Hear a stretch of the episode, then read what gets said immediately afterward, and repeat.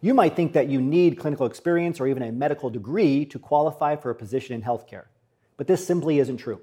There are many career options in the healthcare industry for PhDs, and today I want to talk about five of them. The first is Health Policy Analyst. This person helps healthcare organizations develop budget conscious plans and ensure policy compliance. The role combines data analysis with a deep understanding of the healthcare system.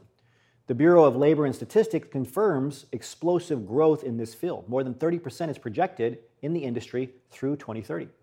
To succeed, you'll need critical thinking skills to navigate how new policies apply to current healthcare, healthcare policy issues. A second job is Clinical Research Coordinator, or CRC for short.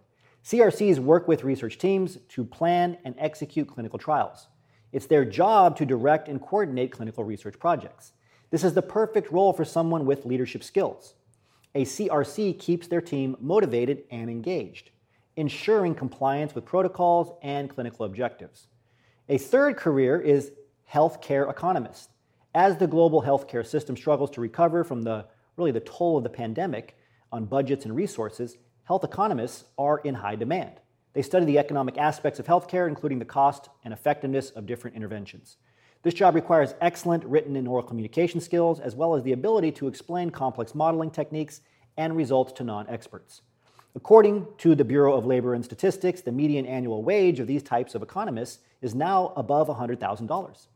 A fourth career, health data analyst, sits at the intersection between business management and healthcare administration. Health data analysts use statistical and analytical techniques to interpret and report on health data. Their goals usually involve improving health care delivery or policy, right? And in this role, you'll be able to identify trends that will ultimately, ultimately lead to faster and better services for patients. You'll provide medical professionals with meaningful insights that have the very real potential to improve and even save lives. Now, for the fifth role, a strong grasp of math, science, and physics, right? Not medicine is all it takes for this fifth role biomedical engineer. This role involves designing and developing medical devices and equipment. It may also involve working on the development of new therapeutics or drugs. Biomedical engineers are hands on problem solvers. The work they do occurs where the lines between engineering and medicine start to blur, okay? From artificial organs uh, to state of the art diagnostic tools, the innovations that biomedical engineers create serve to advance the field of medicine at large. Your job in this role will consist of collaborating with research scientists designing software and equipment, and preparing technical manuals and reports. So consider these five roles. You don't need clinical experience for them.